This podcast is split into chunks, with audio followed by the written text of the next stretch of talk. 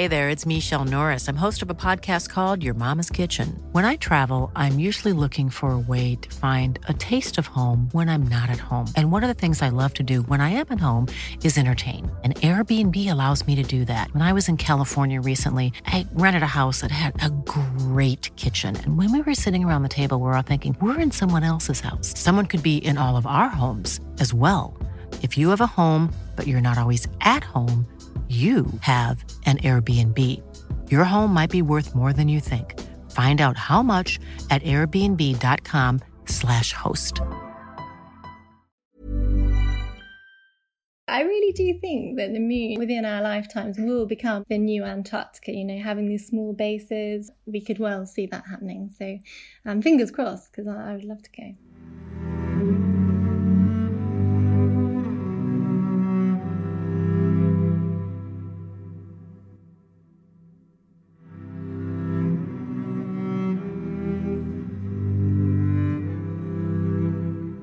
Welcome to the Adventure Podcast and the next episode in our series of Solitude specials. In this episode, I speak to Dr. Beth Healey. Beth is not your everyday kind of doctor. Uh, she's a talented skier and outdoors woman, and she's worked all over the world on a really wide range of projects. The focus of our conversation is a recent trip to Antarctica, where she spent a full year conducting research for the European Space Agency uh, from Concordia Station on the effects of isolation on the physical and psychological well being of the overwinter crew. This episode provides an insight into the findings from that study, and it's amazing just how relevant they are today as we approach two months of being locked down in the middle of the coronavirus pandemic. But the episode also gives you a glimpse into what life is like uh, overwintering in Antarctica, uh, the beauty of the night sky, and what it's like to travel for three weeks across the Antarctic plateau. Okay, so here's Dr. Beth Healey.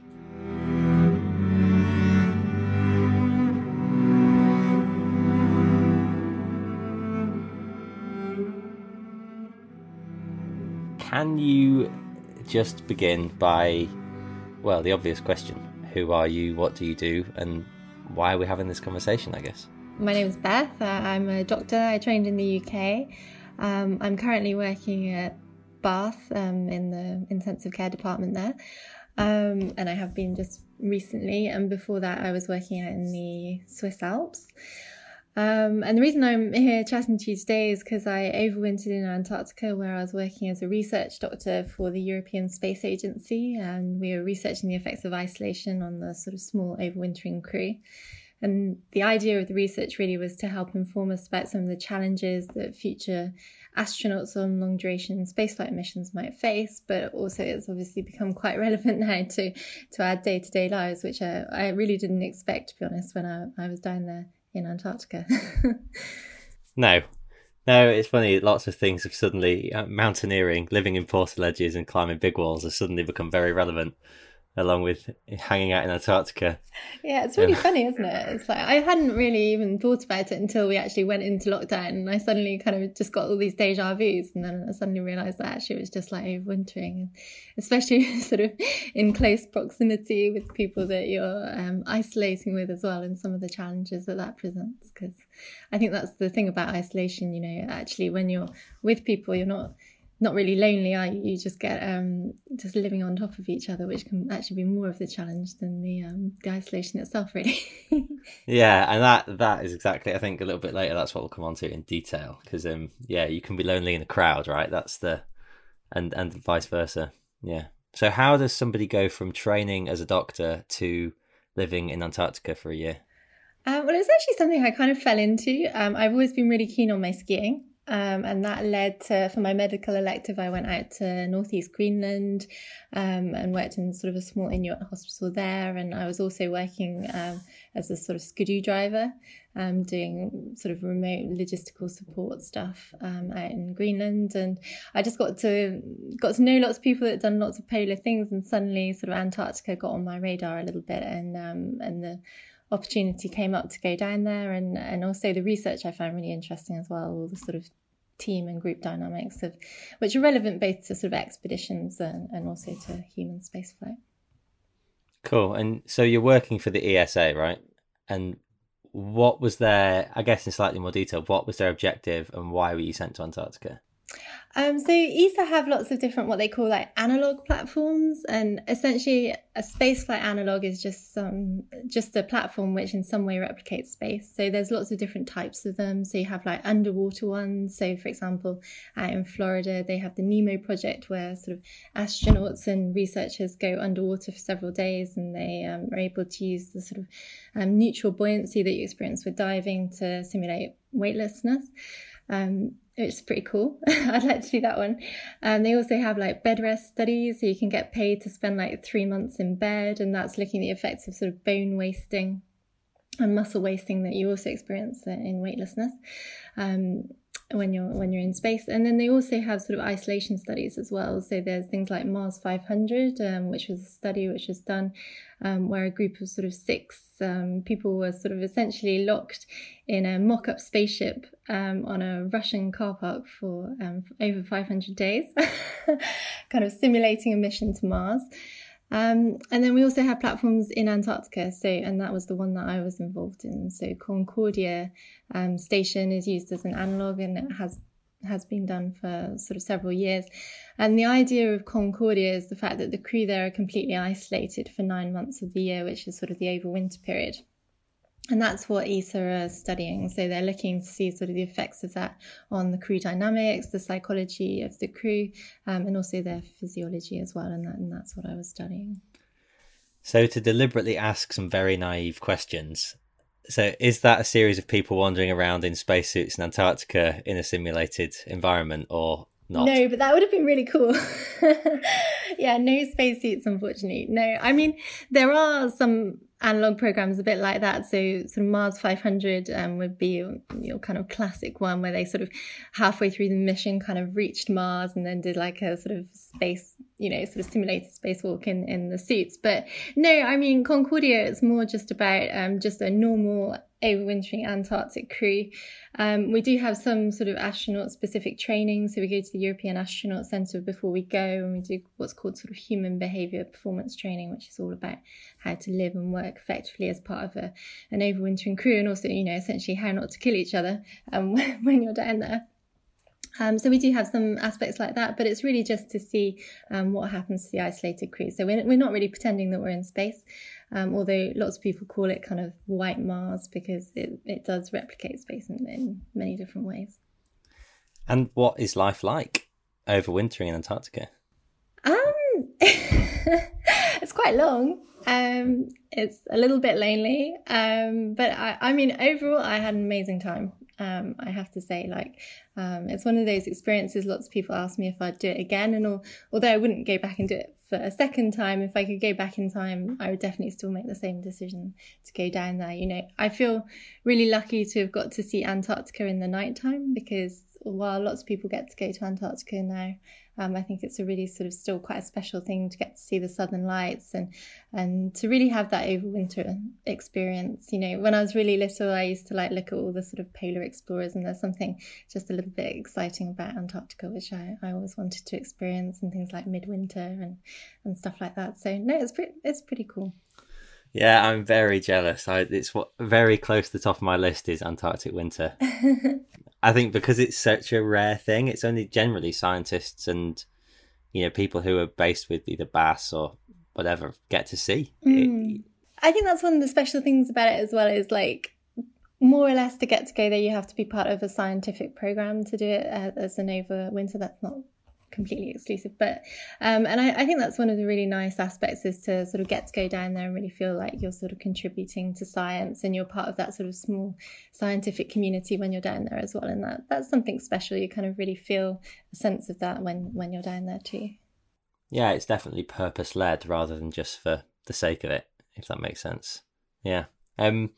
So how many people were there, and what was the first week like? And i guess i'm trying not to go down the big brother house route but it sort of is like that you know meeting everybody. um, so actually like when i went down it was still the summertime so there's quite a lot of people coming in and out of the station during the summer. There's lots of, um, especially like glaciologists coming and um, setting up their experiments um, for the overwinter. And Concordia is actually a big drilling station, which is all done as well during the summer. Um, that's actually why it was um, built where it is, because um, it's got the oldest ever ice core, which was drilled at over 800,000 years old, which is like part of the EPICA project. So that's pretty old. Um, so that that's cool. So you get to meet all of those um, scientists, and I would say there was about sort of 150 people came in and out um, over that period, maybe about 80 on station at any one time, um, but not not too many. And what was life like with them? What's the in almost the literal sense, what's the daily routine and what do you get up to? Well, someone's really busy. I mean, um, there, there wasn't much for me to do in terms of the ESA research because that was all done um, during the winter time. So, you know, there's loads of sports. Um, at Concordia, the French wear blue and the Italians wear red. So that, that's really practical for any kind of, you know, outdoor sporting activities, of which there are many, so things like rugby and basketball. So that's quite handy. Um, you know, there were lots of kind of slightly trippy parties where it's kind of, you know, you're celebrating like New Year's and it's complete daylight because it's sort of, you've got the 24 hour sunlight.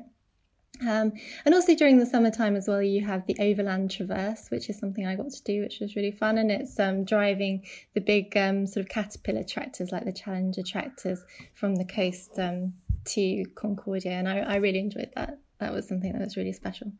And what's the purpose of that? Um, so it's to resupply the station. So at Concordia, they had a few problems with um, planes crashing, actually, the big Hercs, because of the um, the runway that we have there. So it's like sort of a snow runway. And because of that, they sort of cancelled that program. And now they only have like the small twin otter planes coming in with the, the skis.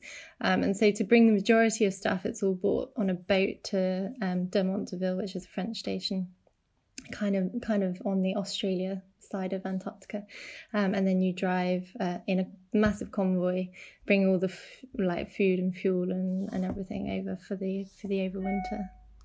How long does that take? Um, it took us about three weeks.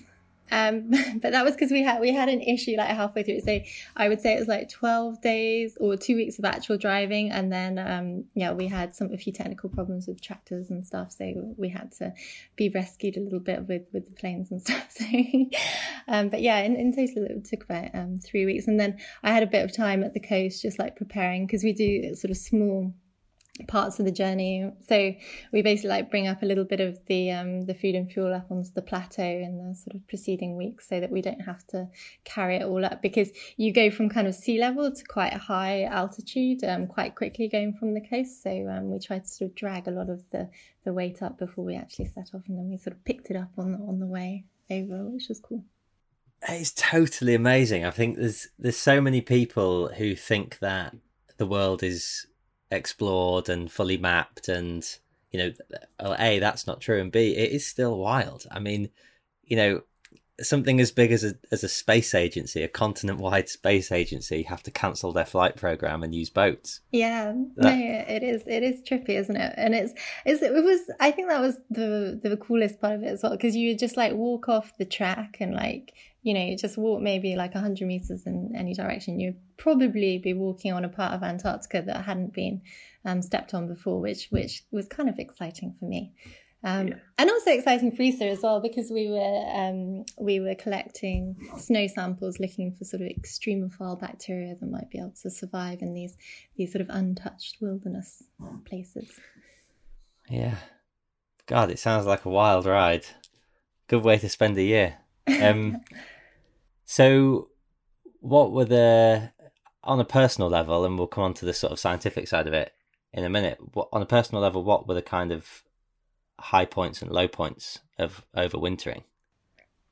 Oh, um, good question. good question. Um, I guess, like, I mean, high points. I guess um, was just like the crew that you're with, like, and sort of some of the friendships that you make. And um, for me, real high point was seeing the southern lights and, and that was something that was really special and just the night skies i mean it's, it's really weird to just like walk out of the door at like breakfast time and you can still see like the milky way and um it's it's really it's a bit yeah it's a bit trippy again but um but really um something quite special Um, I really enjoyed midwinter. There was something sort of fun about the camaraderie of the crew, and also in terms of the whole sort of Antarctic program as well. There was lots of communication between the bases at that time, which was fun. Um, and just, I mean, the whole experience. I, I, guess for me, like the traverse as well was was one of the the high points. Definitely, sort of getting to to be part of that and and sort of travel on that little mini adventure. Um, low points, I guess, was when I saw the plane leave um, at the beginning of the winter because it's a funny time, like the summer before the winter. Um, there's lots of people that go down to Antarctica like year after year, especially during the summer times, um, and they're all like really happy to tell you about like how horrific the winter's going to be and how scary it is, and they're like sort of get out now, like where you still have the chance. And like it was actually really like you, you really spend all of well, at least I spent most of that time thinking about, you know, is this a good idea what I'm doing? And you have quite a lot of anxiety. And I, I would say in many ways that was kind of the hardest part because at that point you can still leave. Um, but actually, I suppose as soon as the plane like actually goes, it doesn't it's not really something that you think about anymore because because you can't leave. So it's kind of relaxing as well in, in a funny way. But actually on the day when I, I sort of was waving it goodbye i did have sort of mixed feelings about my decision uh, and what i was doing down there. Yeah i was gonna i was going to ask if that was a bit of a moment but and i guess it leads us nicely into what we're going to talk about for the next little while but how do you deal with that moment because you have a few choices, right? You can crumble or you can just, you know, deal with it and get on with it. Yeah, um, I kind of had a bit of both. I remember I did I did have a little moment of tears when everyone was leaving, and I remember my boss being like, because he he was leaving in that plane, and you know he was like, you know, Beth, like loads of people wanted to come down here and, and do what you're doing, so stop crying. So I was like, okay. I was like, all right, just getting a bit, a bit emotional, but um, but also it's kind of sad as well because you you form all of these like really great friendships during the summer. You know, it's quite it's surprising how in you know it's like when you're on expedition, like it's all a lot more intense than kind of normal day to day life, and so you do actually form these strong friendships. And so it was it was kind of a sad time um to say say goodbye to everybody as well, not just because I was going to be left there um for that time, and and also just from like a sort of vulnerability point of view. I suppose, like, you know, going down there sort of quite young, fit and healthy, like I've never really thought about um, sort of my health before. And it was probably the first time that I was like, God, if I get like an appendicitis or, you know, if something happens to me, like I'm not I'm not going to be able to have sort of access to. I, I mean, that's definitely the doctor in me talking, probably. Um, but I think people definitely sort of modify like their risk taking behavior a little bit, and it's the first time that I really thought, you know, what what what would happen, and and also you do also worry as well, like um, saying goodbye to my grandparents as well before I went and stuff. You know, kind of not sure if you'll get to see them when you come back, but fortunately I did, so that's okay. Lots of mixed so, emotions. I'm going to pinch a cheeky question in that case, um, before we move on, is so how do you justify it? And it's an obviously loaded question. So how do you justify these long periods of time away? Oh, that's a good question. Um, I think it just kind of came at the right point in my life, and I was just like, you know, um, I don't, I don't know. I just, to be honest, like when I applied for the job, I didn't think I'd get it, and then when I got it, I just knew that I couldn't say no to it because I'd always regret it, and that that's kind of all it was really. um, if yeah. I'm totally honest, it can be that simple sometimes, right? It doesn't. I think that's a nice thing for people to know is that not all plans are grand. Sometimes things happen by accident, or it's a case of right place, right time, and you just say yes, and you know, ride the wave. Oh, totally. I mean, I didn't really have that much time to think about it, really, because I was offered the job and then it was, you know, and then I spent sort of a few months just sort of going around around the world really, um, learning about all the different um, projects that I was doing, and you know, and I, I barely had time to sort of go home and, and say goodbye to friends and family, which I, I think was probably maybe intentional by them to to really not really have the time to think about whether or not this was a good idea. And suddenly, I found myself sort of on a plane going to Antarctica, and I, I think sometimes it's yeah maybe better not to think about it too much, or else you never do anything. Yeah, think about it afterwards. yeah. That's a good policy in general. That's it. um, cool. So you're there to conduct an experiment on human beings, I guess, is the literal way of explaining it. And how do you go about doing that on a, you know, I mean, literally, how does that happen? What do you do? So I guess the main challenge um, for us um, was so I was the only one there working for the European Space Agency. So it's to engage people in the science that we're doing, I suppose, because everyone's like a voluntary subject. Um, you don't have to do the science um, if you go down and overwinter there, because everyone's down there for their own different reasons. So you've got like the technical team that are running the station, and then you've got different scientists as well doing doing their own thing. So like glaciology and, and whatnot. Um, so I guess the biggest challenge for us us uh, as ESA was really to sort of yeah get people excited about the science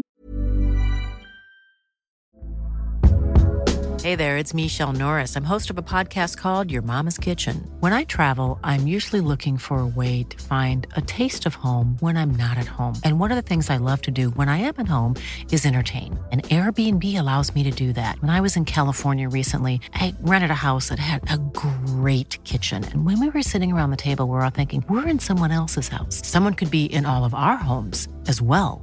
If you have a home, but you're not always at home, you have an Airbnb. Your home might be worth more than you think. Find out how much at airbnb.com/slash host. And, interns sort of give me their blood and, and bother to wear all the sort of devices that I ask people to to wear. And I guess um, the main reason that a lot of people engage in, and the thing that we sort of try to keep in mind is the fact that while all the science that you're doing down there is like directed towards long duration spaceflight, um, there's a lot of like clinical applications in hospitals um, at home as well, and also you know in lots of different other contexts. Say, for example, on expeditions, um, and also now, obviously, um, quite relevant to our day to day lives, although that wasn't expected um, at that point. So I think it's trying to um, just make it relevant to people, and I think once it's a bit more relevant, then I think it sort of engages people a lot more in terms of the science that you're doing did people see you as this kind of scary doctor who was watching their every move? I don't know. I mean, so I was also part of some of the experiments, all, all of them actually. So I myself was the subject, which I think kind of helped. Um, and I wasn't analysing all of the like personal stuff when we were down there. So I was sort of sending that back to Europe. So it still remained like confidential. I think if I was like looking at people's confidential diaries during the mission, people might have been a bit more suspicious of me. But um, we tried to kind of keep that boundary so that so that I was just like collecting it and then sending it off and then sort of seeing it later. So, um, but yeah, I, mean, I was the the sort of doctor scientist, I guess. So yeah. people sort of running away from me when I'm like coming at them with trying to get a blood sample or something. But but I mean, overall, I, I, must give like credit to my crew. They were they were great, you know, and they did all participate for for the whole period. Even, you know, even at the more tricky parts, you know, sort of during the sort of middle of the winter when everyone's really tired, and the the last thing they want to do is you know talk to my computer diary about how they're feeling. But um, but people did, and and that also gave the most interesting. Um, sort of research and results because you know if you just get it at the beginning when everyone's keen and motivated it doesn't really tell you so much so yeah yeah that's like anything, right? I mean, that's like filmmaking on expeditions. when it's when people start shouting at you, swearing at you, and telling you to turn the camera off that you absolutely don't. Yeah. You know, obviously there's a line, but yeah. generally that's where the magic happens. No, totally. Yeah, I bet it's uh, really similar. I know it's obviously incredibly complex, but in terms of subject headings, what were you hoping to ascertain and understand? So, as a platform, um, every year there's kind of a slightly different theme about what we're looking at. So, I'm, you know, it's sort of been a project which is going on, for the last few years at Concordia. So, looking at lots of different things. Um, for my year in particular, um, things that we were looking at, we were looking at the acclimatization to altitude. So, sort of chronic low level hypoxia that you experience because because we're at altitude at Dome Charlie, which is where we were situated. Um, we were looking at sort of group interactions, team dynamics, and how that was changing over time, and really looking for sort of critical time points and missions where people might be more or less likely to isolate themselves. And we were doing that with um, activity watches, which were able to sort of work out where people were on the station and, and who they were spending time with. So a little bit like Big Brother. um, we we're doing sort of a lot of tech development, so things like um, doing sort of um, video diaries um, by developing, and the idea of doing that was to develop sort of um, sort of computer technology which is able to look at non-verbal cues, so trying to work out what people are saying, um, sort of not by what they're saying but how they're saying it. Um, and then sort of other sort of um, tests like cognitive um, testing and looking at how that's changing, sort of risk taking behavior. Um, had the Soyuz spaceflight simulator down there, so looking at sort of training schedules and retention of skills. Um, and then just lots of blood tests as well, looking at sort of biochemical markers of stress. Um, I had a little bald patch on my, my hair for like a year because you had to keep on taking sort of hair samples looking looking for stress levels um, and lots of other things as well sort of the effects of artificial lighting on the eyesight um, and we also did functional MRI scanning. So, and that was, you know, the big sort of MRI machines, and you do sort of computer games essentially inside of it, and it can tell how and where your brain is functioning. And we did that before the mission, directly after the mission, and then again six months after to see if there were any structural changes um, in our brains. So, hopefully, mine wasn't too too affected, but um, yeah, so lots of different things, real variety of stuff. And then over the years, there have been lots of other projects as well. So looking at sort of vitamin deficiencies and using sport as kind of to maintain motivation and, and lots of other stuff.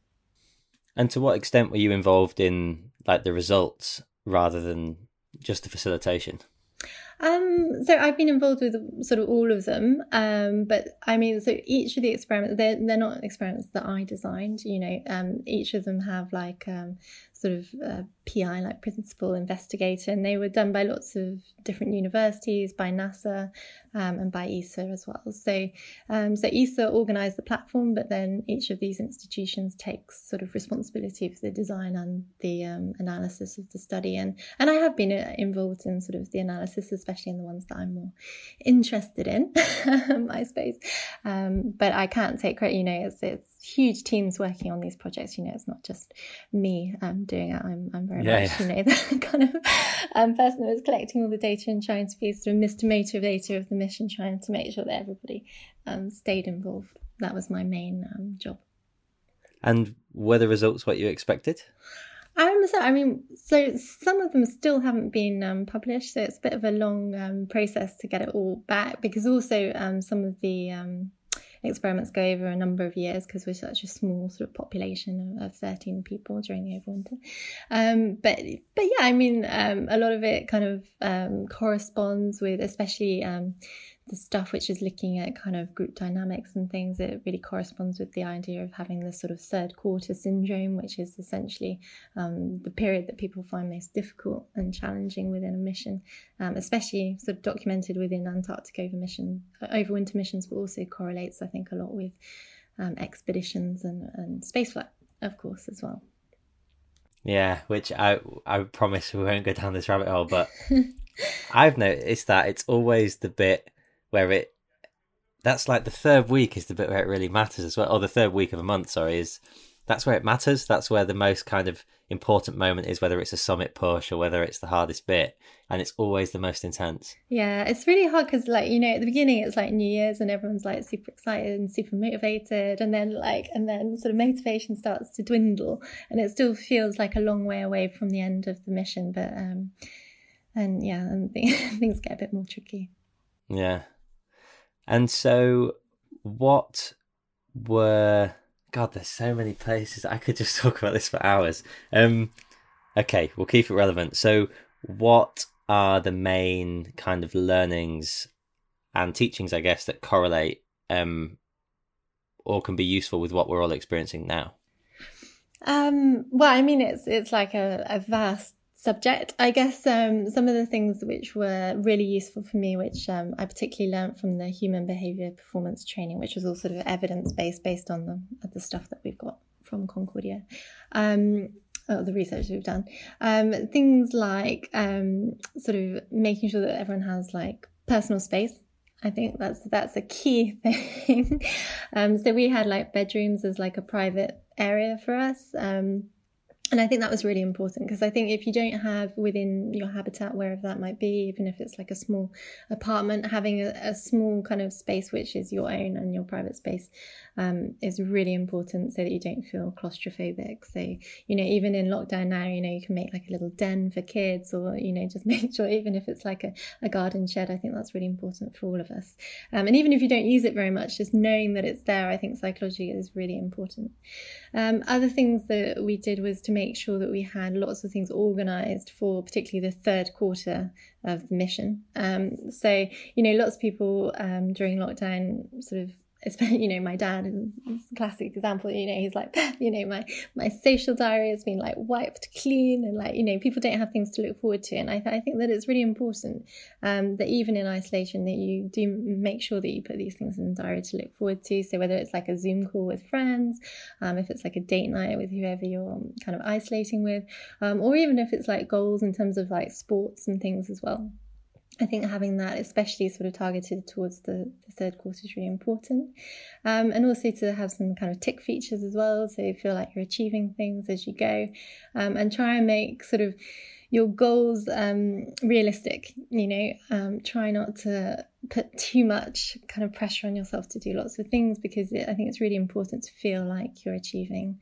Um, achieving your goals to, to, to help maintain the motivation that you have.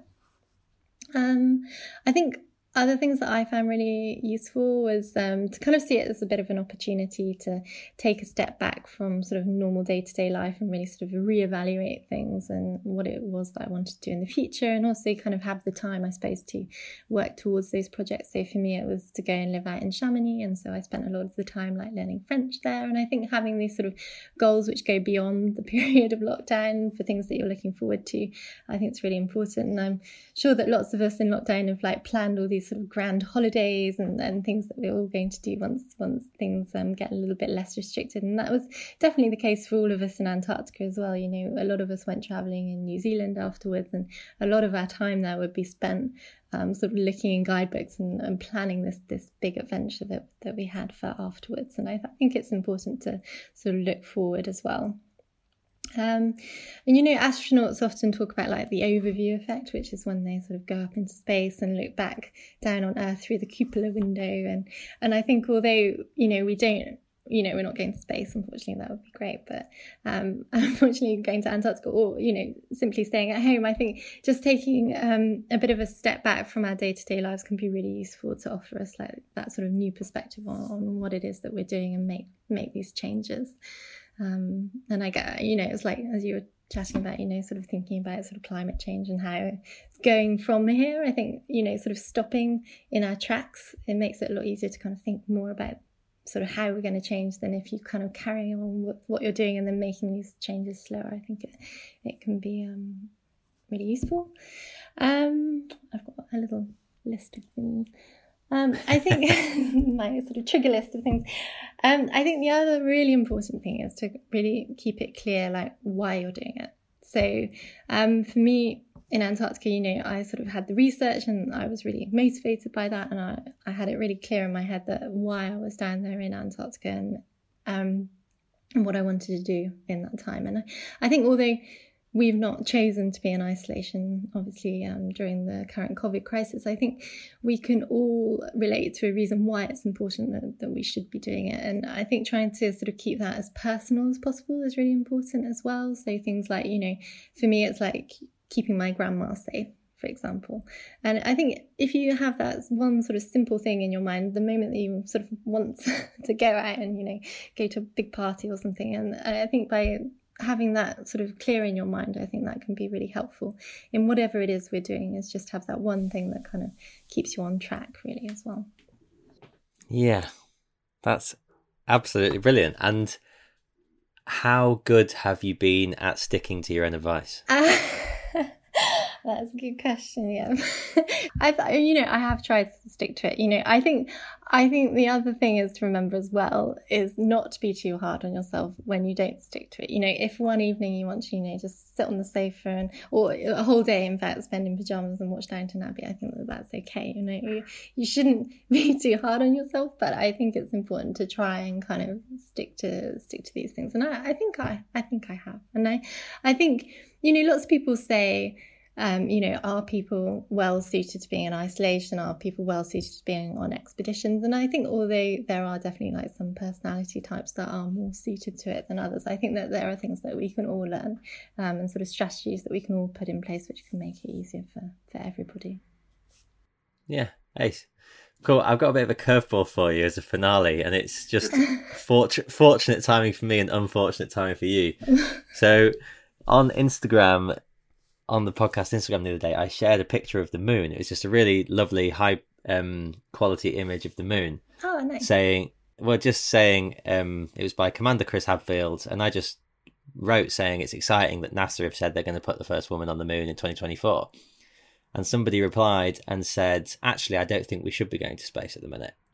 Mm. And we had a really interesting conversation in private message and then I shared it, put it out to the kind of Instagram following, and said, "What does everybody think?" And there was a really interesting kind of debate happening in the messaging box.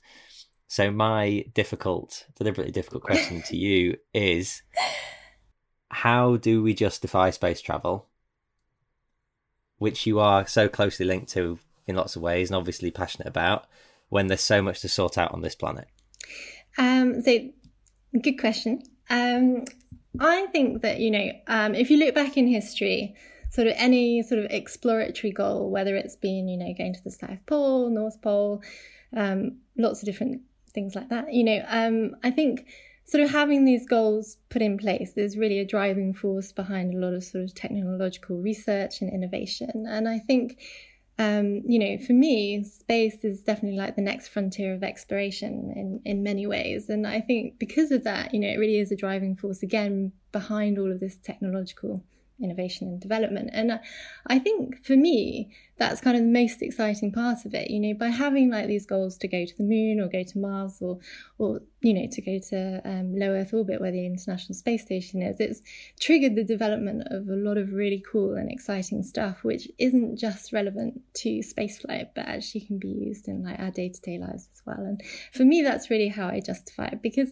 I mean, even just looking at the research that I was doing at at Concordia, although it was sort of, you know, funded and developed for spaceflight, I think all of the experiments that we were doing had sort of direct clinical applications as well back here on Earth. And I think it's just about making sure that there's the communication between the space agencies um, and also you know sort of the NHS as it were to make sure that this technology is being used. And there's actually recently been a massive drive towards that which I think is really exciting. And I'm actually involved in one of the United Nations sort of specialist um, working groups looking at how we can use space technology to solve sort of global health problems worldwide. So um, we're really looking at like remote sort of diagnostics and telemedicine and how we can use that not just for astronauts but also for sort of um, small communities in developing um, healthcare systems to provide access to healthcare where otherwise it wouldn't have been. So I think you know, with, with anything, um, there's always controversy. But if you sort of bear in mind that the budget of NASA, I think, is less, the entire budget is less than the budget for the marketing of BMW, I think that you can kind of sort of, hopefully, I think, justify um, sort of Is that true? space travel. Yeah. So that's incredible. Yeah. Yeah. Okay. You argued that pretty well. Have to get somebody yeah. to. I think we've got to have these dreams and these goals, and if it inspires, you know, little kids to go into STEM, so like space, um, science, technology, engineering, and maths. I think, you know, if Tim Peake's mission did that alone, I think that that's important. So, you know, I'm a, I'm a big dreamer, so I've got I've got to have these things to be working towards, and, and if it's space flight, then so be it. Yeah, yeah, I can empathise with that. um, cool. So, bonus, bonus, bonus question: what what is the long term plan? Like, if you, I know part of the fun is not being able to design it and not knowing, but what's the plan? Do you want to go to space?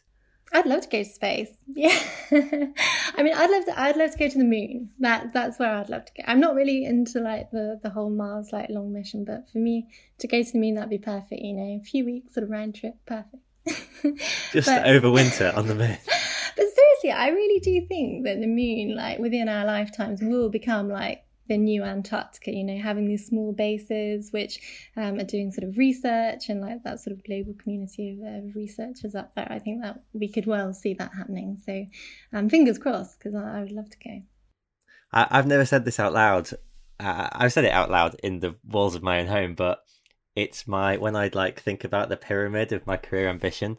Going to the moon is genuinely the top of the pyramid because I figure by the time I'm like fifty, they'll need, you know, a sort of expedition cameraman with some sort of, you know, research background in anthropology or something like that to go and actually document everything that's happening. So I'm just working towards that slowly. It's going to happen. I can see you there already. we'll go together. Yeah. We can go on the same flight.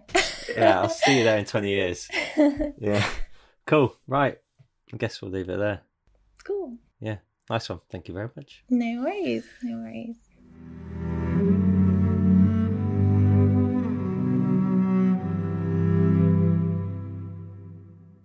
Thanks for listening. For more information, visit theadventurepodcast.co.uk. If you'd like to get in touch, you can do that at info at theadventurepodcast.co.uk or find us on Instagram at theadventurepodcast. And finally, we'd really appreciate it if you could leave us a review on iTunes, tell us what you think, and give us a rating. They really, really help.